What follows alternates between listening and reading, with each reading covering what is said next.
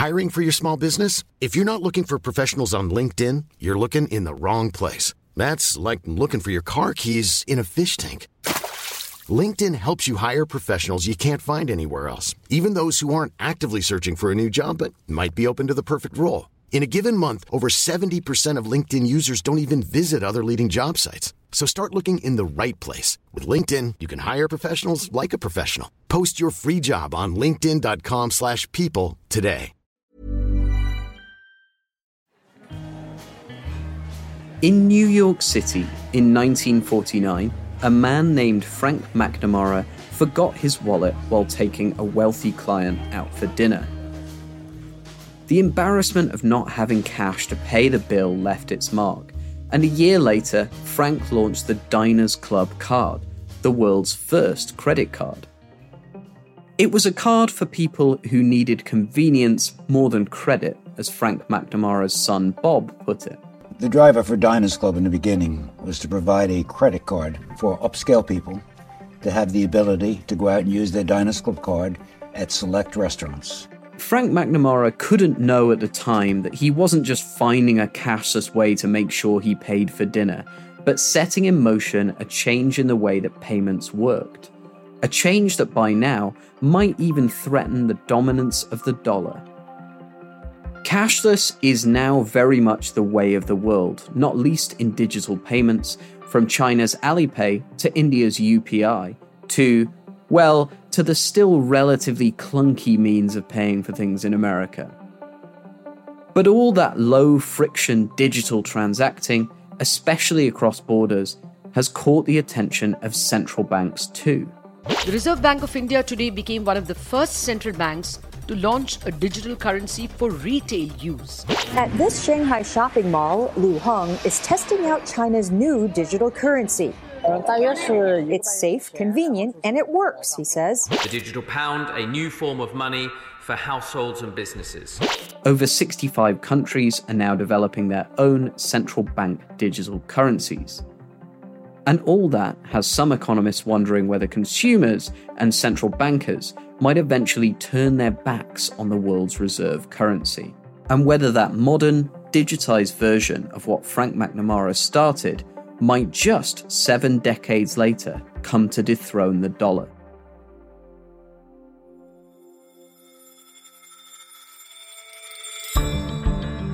You're listening to Money Talks from The Economist, our weekly podcast on the markets, the economy, and the world of business. In Hong Kong, I'm Mike Bird. In London, I'm Tom Lee Devlin. And in today's show, the growth of digital payments and currencies and what it means for the dollar's 100 year reign. First, we get to grips with digital payments, digital currencies, and the differences between them. All you really want is money that you can pay with digitally, frictionlessly. But there are some subtle distinctions between different types of money. Then we hear from the European Commission about its plans for a digital euro. The dollar is certainly there. It isn't that we want to overtake or suppress, but what we would like to see happen is that the euro is used more in international transactions. And finally, we consider whether the march of digitization could spell the end of the dollar's dominance as a global currency. The Chinese central bank and the financial regulators have made it very clear that they will not implement the policies that are necessary that will allow the currency to be a serious contender versus the dollar.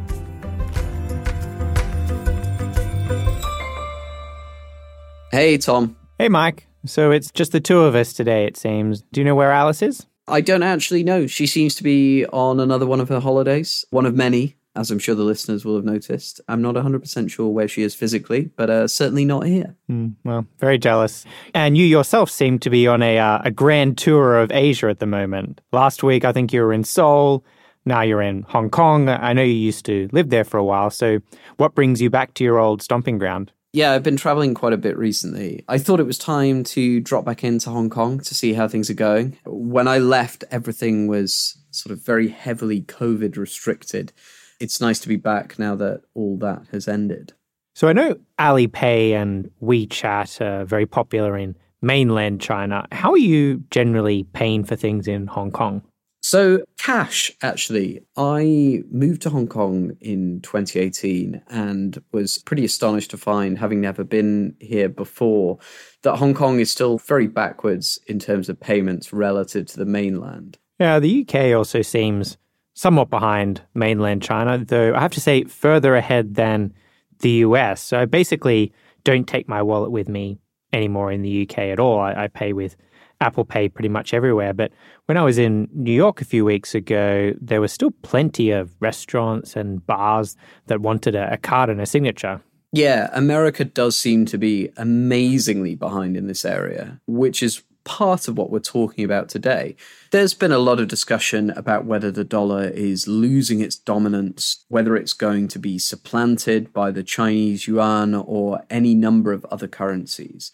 But that conversation has largely focused around whether the increasingly sour relationship between the US and China might prompt that sort of change, and the fact that Chinese trading and lending has grown massively over the past couple of decades. Yeah, it's typically those kind of macroeconomic and geopolitical factors that drive the discussion around the sustainability of the dollar's dominance. But it's also interesting to consider whether shifts in the underlying technology of money could also be a disruptive force here. Someone who's been thinking about that question a lot is our colleague, Arjun Ramani, who's been looking into whether digital finance can reduce the world's dependence on the dollar, among other things. Arjun, hi. Hey, Mike. Great to be here. So, I think the first thing to untangle here is the difference between digital payments and digital currencies because at first glance it's hard to tell the difference when the vast majority of money in circulation in the UK I think it's something like 96% isn't backed by physical notes and coins in any way. Spell it out to us. What are the differences between these different things that all get bundled together and described as money just to start with cold hard physical cash, that's what we called central bank money, which means it's a claim on the central bank's balance sheet. It's a liability of the central bank. And so if you're a common person, the only way you can access that is with physical currency. So then if you're a common person, you can't really actually have access to central bank money in a digital form. And that's why a lot of governments are now doing what are called central bank digital currencies or CBDCs. And a few countries have already done so. You know, we have the Bahamas Sand Dollar, we have the E Naira in Nigeria, China has e-CNY. And so this is the first time the common person has had access to central bank money. The second type of money that's digital is commercial bank money. So this is what me and you have in our bank accounts that we access in our bank apps. It's convertible one to one with central bank money. And the final type of money, which it's not quite clear if it's even worth the label money, is cryptocurrency. So, you know, this is not backed by a government. Uh, it doesn't really satisfy all the properties of currencies that we traditionally talk about. So those are the three big buckets, you know, central bank money, commercial bank money, and cryptocurrency, and all have digital forms. That is very nice and a very clear elucidation. Where are we seeing these new forms of digital finance really take hold? We heard a little bit in the intro, starting with the sort of first credit card. But where are the real areas of sort of establishment and growth happening now? Yeah, so credit and debit cards are kind of the first form of this, and they've had a foothold in advanced economies for a long time. It's worth noting that their penetration rates have actually increased quite a bit in recent years. So, you know, they'll continue to matter. But really, the new wave of digitization is having its biggest impact in emerging economies. So, you know, the first place to point to this, you know, I would say is Kenya, where they launched mobile money or M-Pesa back in 2007, which allows you to send money with a text message. And the thing that was really revolutionary about this is it used the existing infrastructure, which a lot of people already had access to and then built payments on top of it. That's actually been the story in a lot of other countries. If you go to China, 90% of payments now are done digitally through WeChat or Alipay. And it's really Alipay that really kicked us off in 2011 with QR code based payments. And again, it's about using the existing infrastructure. It's way cheaper than having to get, you know, expensive point of sale card reader that you have to do for credit cards in the West. And I think that's a key reason why adoption was driven. And then there's India, the world's most populous economy, where digitization is moving fastest. And then CBDCs, which has even lower adoption rates, but some people think it could have a role to play in the future. So that's where we are right now. Now, when some people talk about this, they talk about the idea of digital currencies, of new payment systems, posing a sort of threat to the dominance of the dollar. Lay out for us a little bit about the theory there. How would digital payments, digital currencies change the sort of architecture of the international currency system? There are a lot of factors that determine what the dominant currency will be. But one way in which payments play a role actually was spelled out by Geeta Gopinath and Jeremy Stein, two economists, in a paper a few years ago. It was titled Banking Trade and the Making of a Dominant Currency. And what they did is they really emphasized the role of uh, trade invoicing. So when currencies start pricing trade and then trading in a certain currency, then that currency starts to establish a role. And once it does so, other roles of the currency get built out around it. For example, if you're using a currency for trade, then you might want to start building financial markets in that currency that you can use to hedge your risk because you're going to have to hold that currency. And then, of course, you know, maybe there becomes an incentive for countries to build out other institutions to facilitate trade in that currency. For example, you know, court systems that are experienced with managing trade disputes and so on and so forth. And the way payment systems play a role, I think, is really through what we call the transaction cost channel. So basically, if you're able to drive down the cost of trading in a given currency, if you have a very efficient settlement system, then more people might be willing to use that currency for trade. And so I think the build out of all these new payment systems, and there are several new ones that have been propped up in recent years, the most notable being China's interbank payment system or CIPS, which has basically doubled in its share of trade finance in the past few years. That's really gotten a lot more efficient, which is one reason why, you know, people are starting to talk about, you know, are there threats to the dollar, perhaps through this trade invoice channel. Arjun, that is really fascinating. Thank you, and please stick around because I'd like to come back to you a little bit later. Happy to, Mike. Thanks. To get a sense of how policymakers are thinking about the way central bank digital currencies could be used and whether they could rival the dollar, I spoke to the woman who's masterminding plans to create a digital euro. Commissioner Mairead McGuinness is the European Commissioner for Financial Services, Financial Stability, and a Capital Markets Union.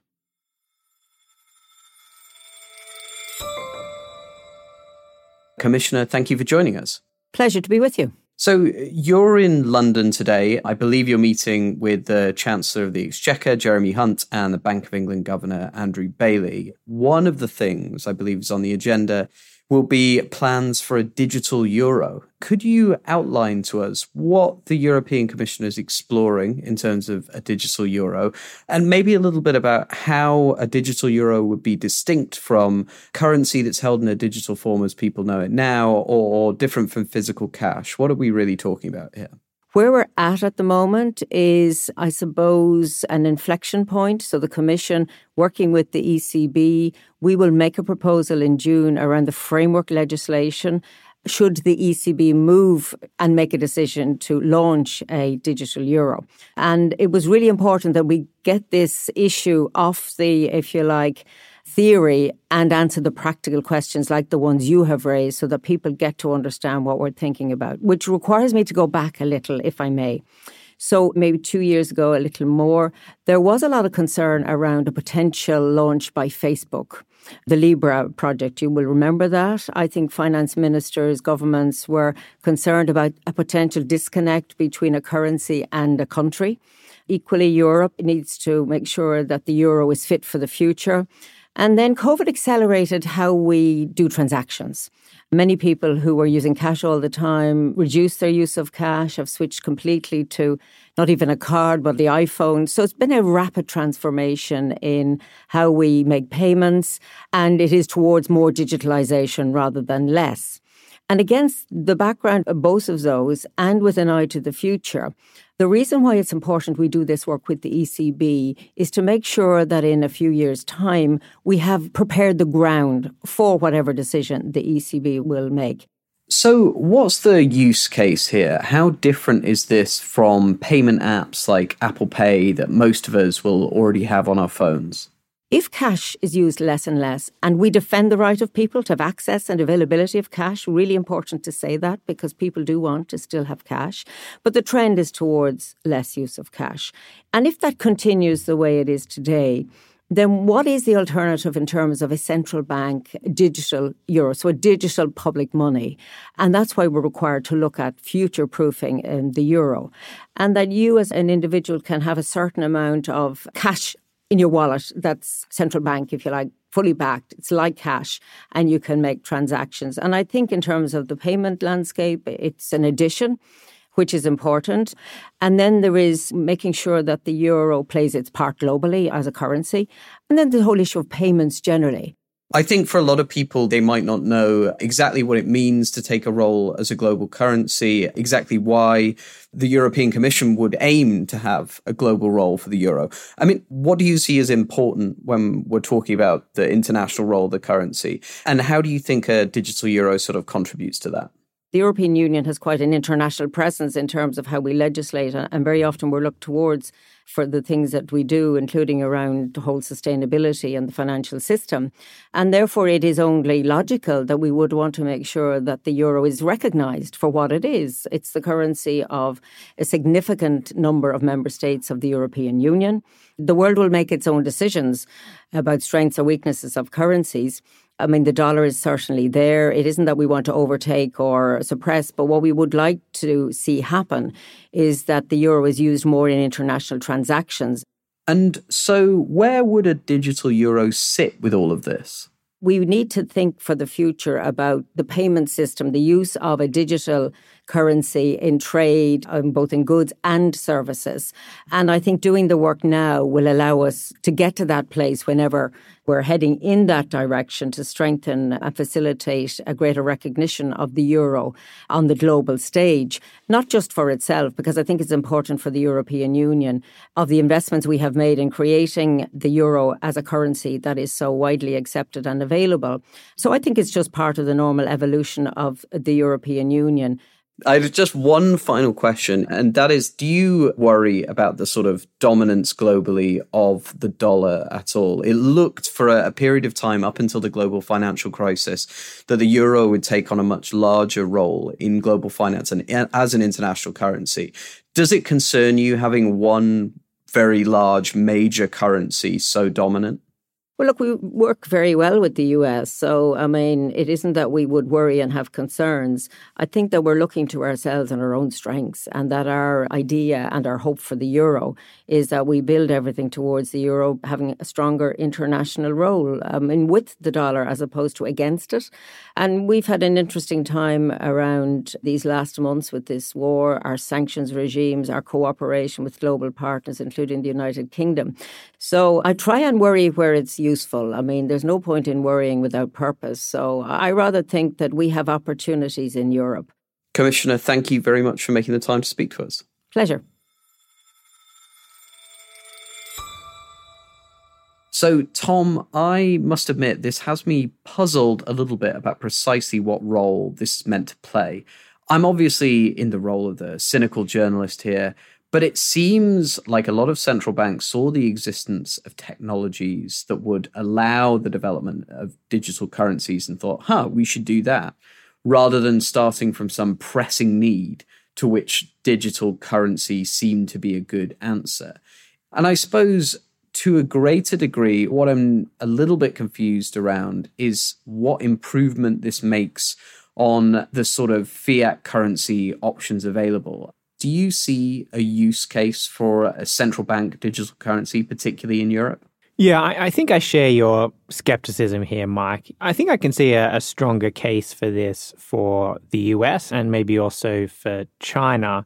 In the US, we were talking earlier about how the payment system is quite dated technologically, and the fees extracted by payments companies are also a lot higher there than they are in, in Europe. So the value of a central bank digital currency as a new option might be greater.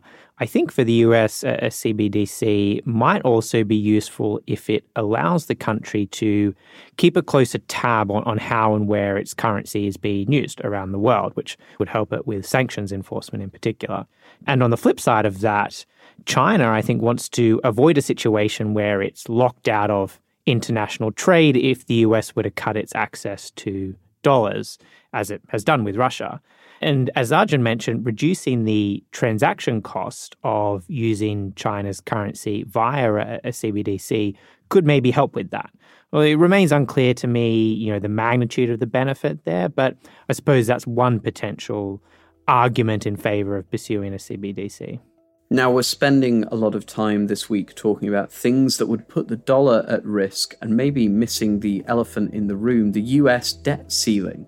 I'm very excited to read our content this week on the debt ceiling debates and the negotiations going on, whether this is all going to be irrelevant and the US reserve currency is going to collapse because the US is going to default on its debt. I'd like to know about that. So, yeah, I'm looking forward to reading that this week.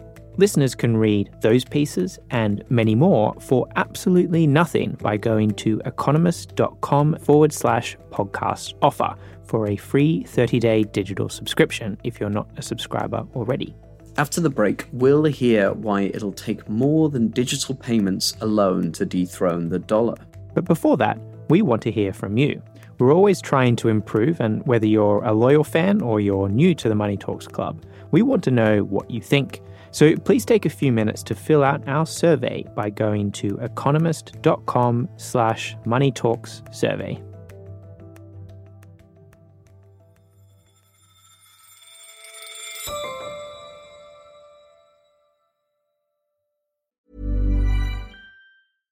Hey, I'm Ryan Reynolds. At Mint Mobile, we like to do the opposite of what Big Wireless does. They charge you a lot, we charge you a little. So naturally, when they announced they'd be raising their prices due to inflation, we decided to deflate our prices due to not hating you. That's right. We're cutting the price of Mint Unlimited from $30 a month to just $15 a month. Give it a try at mintmobile.com slash switch. $45 upfront for three months plus taxes and fees. Promote for new customers for limited time. Unlimited more than 40 gigabytes per month. Slows. Full terms at mintmobile.com.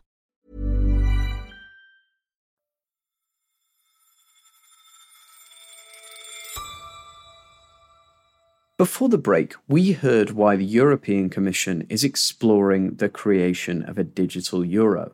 But Europe's is not the only currency normally touted as the biggest threat to the dollar's status as the world's reserve currency. Given that China now has the largest trade volumes of any economy in the world, the yuan or the renminbi is often considered a potential future reserve currency.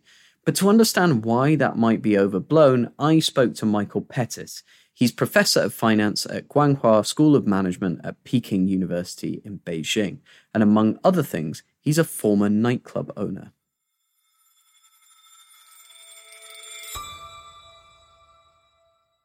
Michael, thank you very much for joining us. Thank you.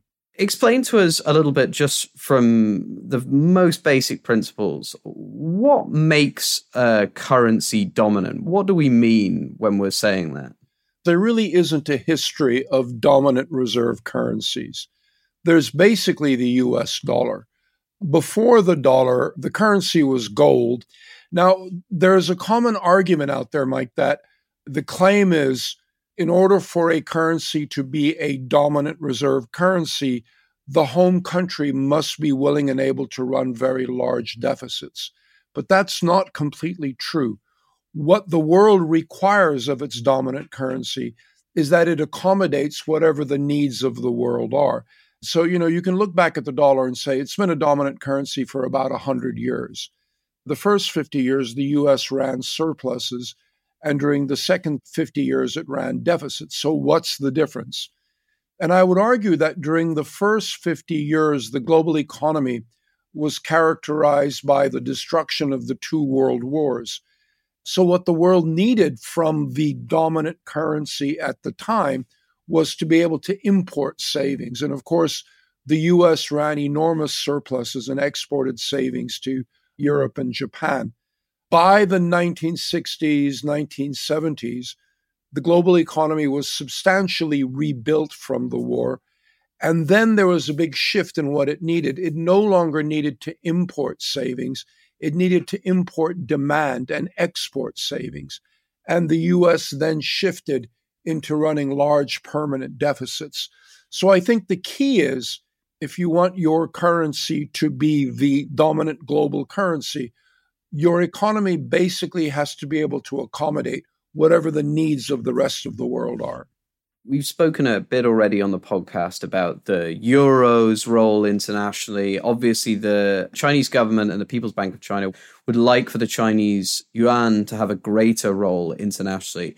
What attributes in particular are the ones that other currencies lack that the dollar is providing when investors and companies look at using the, the euro or the yuan or any other currency? Well, I think there are two very, very separate issues. One is in which currency do you denominate trade? And the other uh, issue is in which currency or in which economy do you accumulate the balances against surpluses or against exports?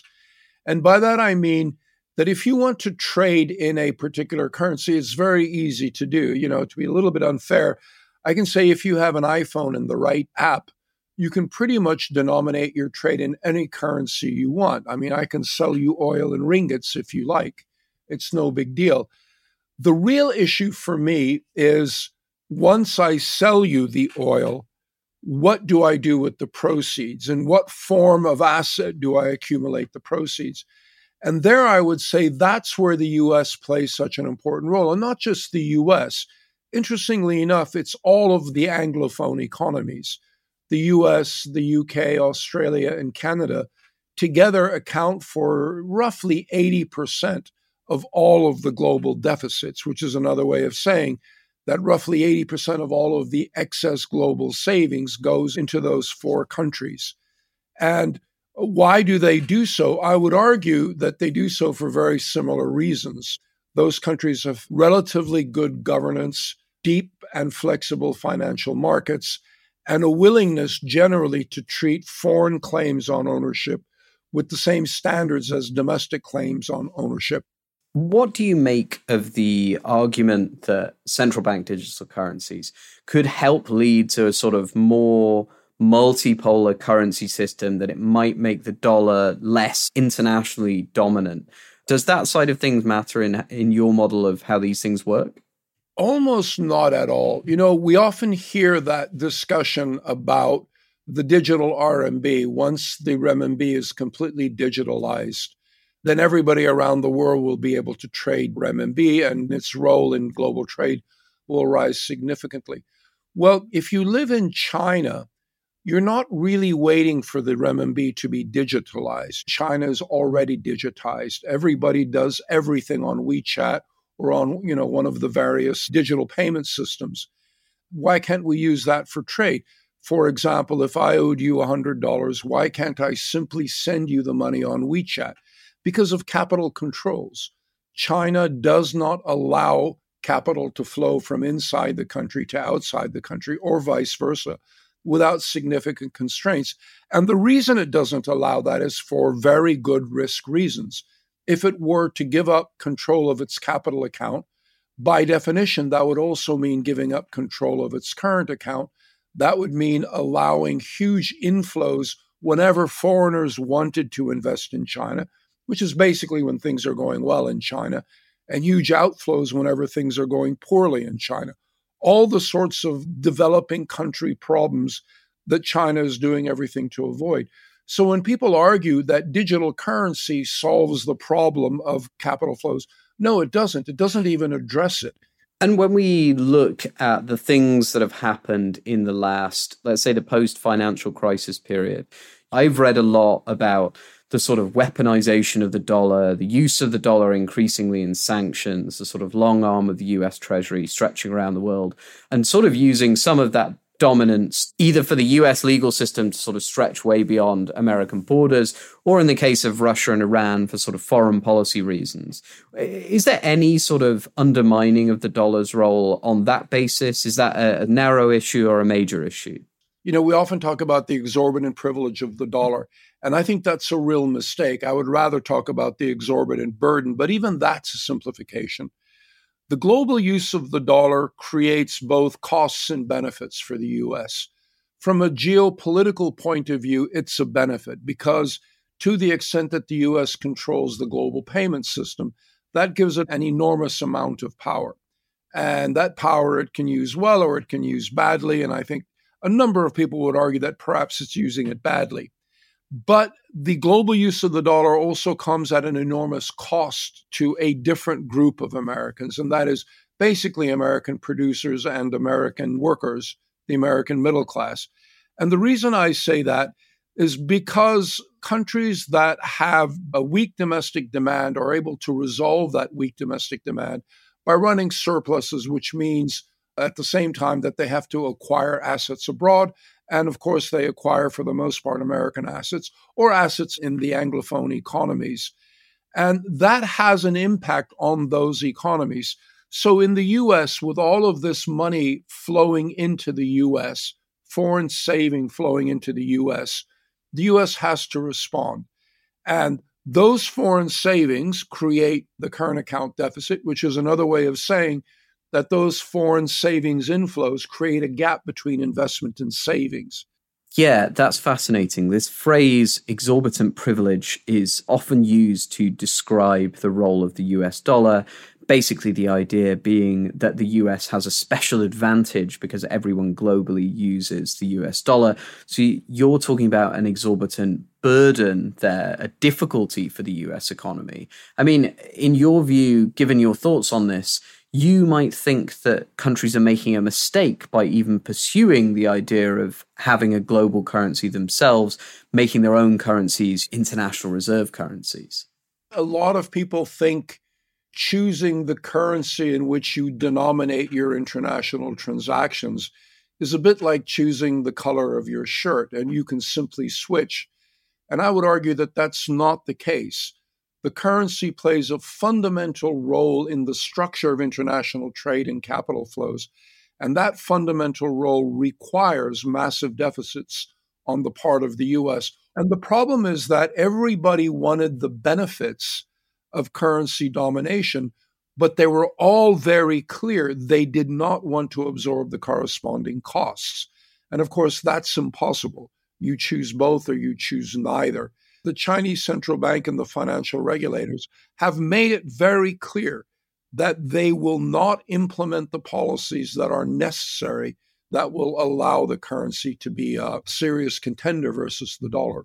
Michael, it's been a pleasure. Thank you very much for making the time to talk to us. Thank you very much, Mike. It was a pleasure.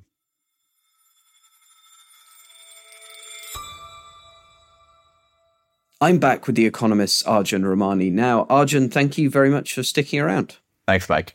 Now, we heard from Michael Pettis there, looking, I think, very much from the other end of the telescope, from the one you elucidated at the beginning of the episode. He thinks that anyone worried that the dollar might be replaced by the yuan or, or other more digitized currencies probably don't need to be losing any sleep about that. What do you think of that sort of view? So I think I mostly agree with Michael. You know, in the short term, the dollar's dominance really isn't threatened on a lot of different measures. For example, the dollar's share of the government bond market that different countries are saving in. It's actually doing quite well. And really, currency status is determined by structural factors more than anything. So, you know, the open capital account, which is something that China doesn't have. You need to have a court system that investors trust. You need deep financial markets. But I think there are two things that digitization does that are quite interesting. The first I mentioned before, which was reducing transaction costs the fact that these new settlement systems have propped up. And what that really does is it gives countries an alternative to using the dollar based system if they want to. And so even if you don't necessarily see the dollar status changing in the numbers, what it does mean is countries have other options when needed. And that's one reason why, frankly, Russia's economy has been able to stay afloat despite being extremely heavily sanctioned, right? Domestically, it's had its own payment systems that are not dependent on the West. And abroad, it's been able to use, for example, China's CIPS and get around these sanctions. So, you know, even if the dollar is still on top, the power that it offers in terms of sanctioning other countries might no longer be as strong as it once was. So that's kind of the first thing I would say. And then, of course, the second thing is once you have these alternative channels and countries start using these a lot more, then eventually, you know, maybe countries might decide they want to open up their capital account and other things like that. And at least gives you that pathway that maybe previously didn't exist as much. So, even if we're not looking at a sort of immediate displacement of the dollar as the world's dominant currency, are there areas where you see a sort of interesting internationalization as far as digital payments, digital currencies are concerned? Yeah, absolutely. So I think the really interesting thing here is the internationalization of different payment networks. So Visa, MasterCard basically have had a duopoly for, you know, quite a while now. But if you look at China, they've basically cut out Visa and MasterCard. They built out a network called China UnionPay, which is actually growing quite fast internationally. Same thing with Alipay, which now has onboarded around 2.5 million merchants outside China. So this idea of giving your citizens a way to pay internationally using their home payment rail is something that I think countries basically want to promote because you know it not only makes you a little bit more resistant to sanctions in the future, but it also ensures that you're able to kind of promote your domestic system, gain some soft power, some clout abroad. And then of course you would build linkages between countries' payment systems. So if you look at Singapore, for example, India and Singapore have already linked their fast payment systems, which means if you are an Indian and you want to go abroad, you could just pay with your UPI app. And that of course, you know, provides an alternative to using the Western card networks. That is really interesting. It's just reminded me of what I think is that the first time I sort of saw this out in the wild, I was on a trip to New Zealand and I got in a taxi in a town that must have had a population of about 20,000 people and seeing the little sign in the back offering that I could pay it with Alipay if I wanted uh, was a sort of shock to the system. Arjun, thank you so much for making the time. It was a really interesting chat. Thanks for coming on. It's a lot of fun, Mike. Thanks.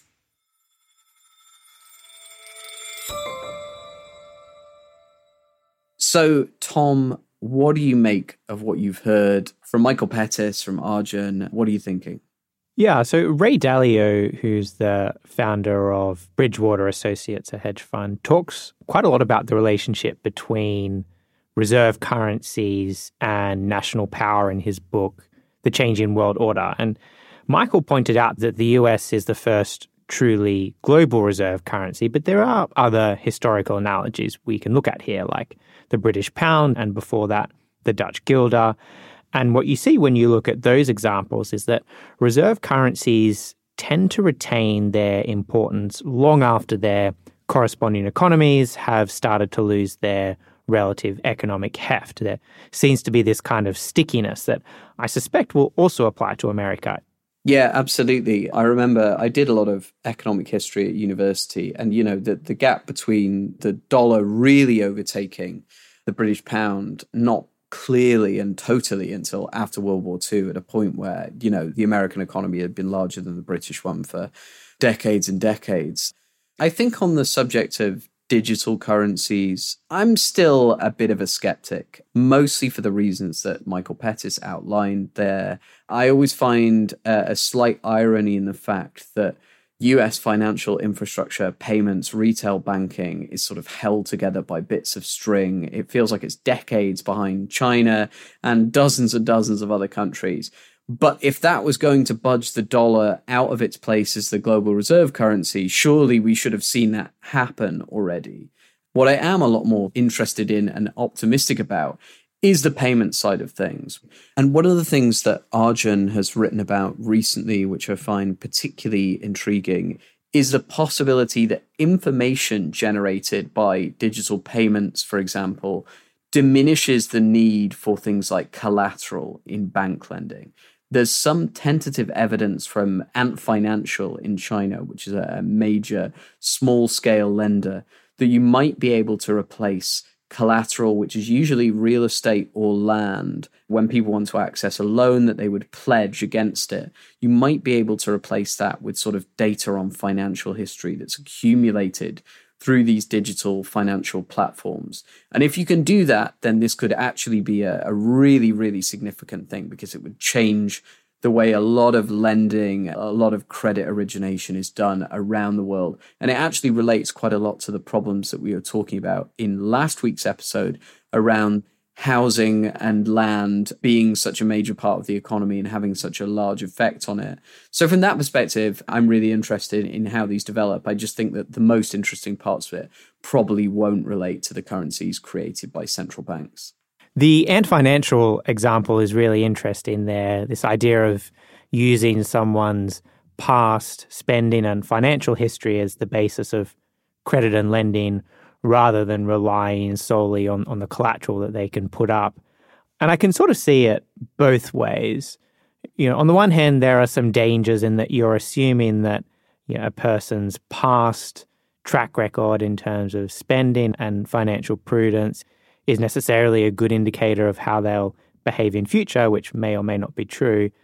But then on the other hand, you know, if you think about the housing example, it's always struck me that a person who has consistently paid rent equal to or greater than what they would pay to service a mortgage gets kind of no credit from banks when they're assessing whether or not that person is is worthy of a loan to buy a house. So I could see it both ways really.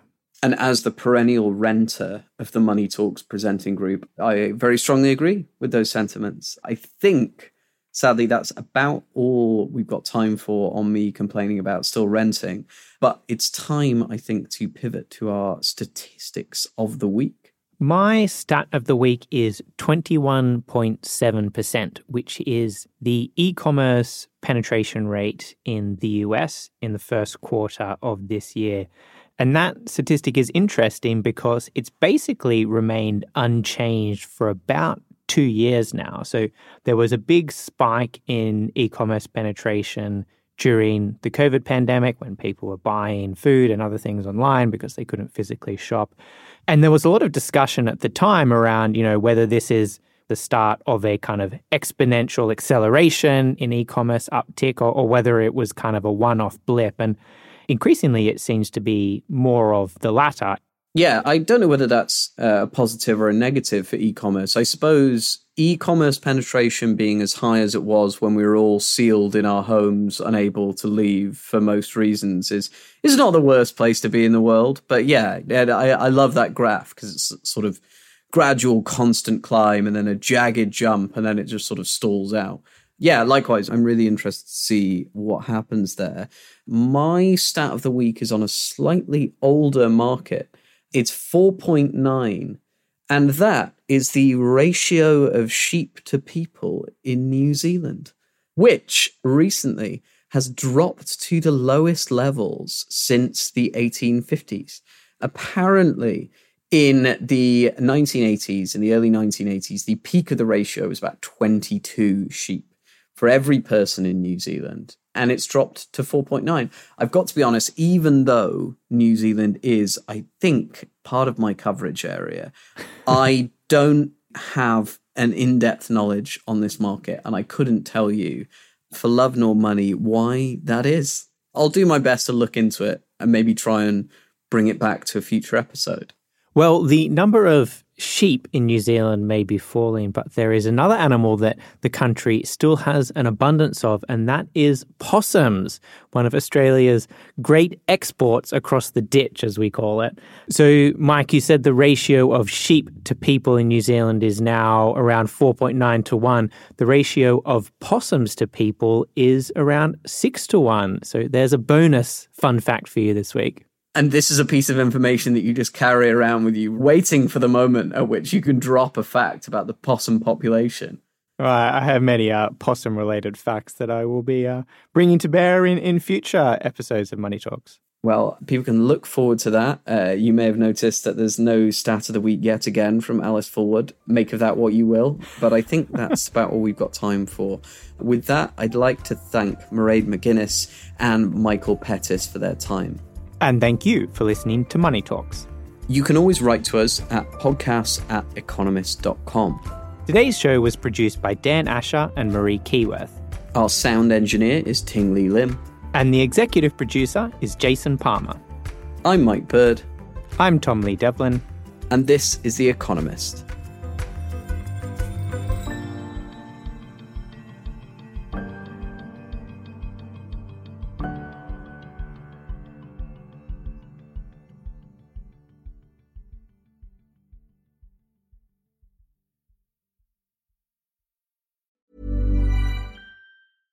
Small details are big surfaces. Tight corners are odd shapes. Flat, rounded, textured, or tall. Whatever your next project, there's a spray paint pattern that's just right. Because Rust-Oleum Custom Spray 5 in 1 gives you control with five different spray patterns.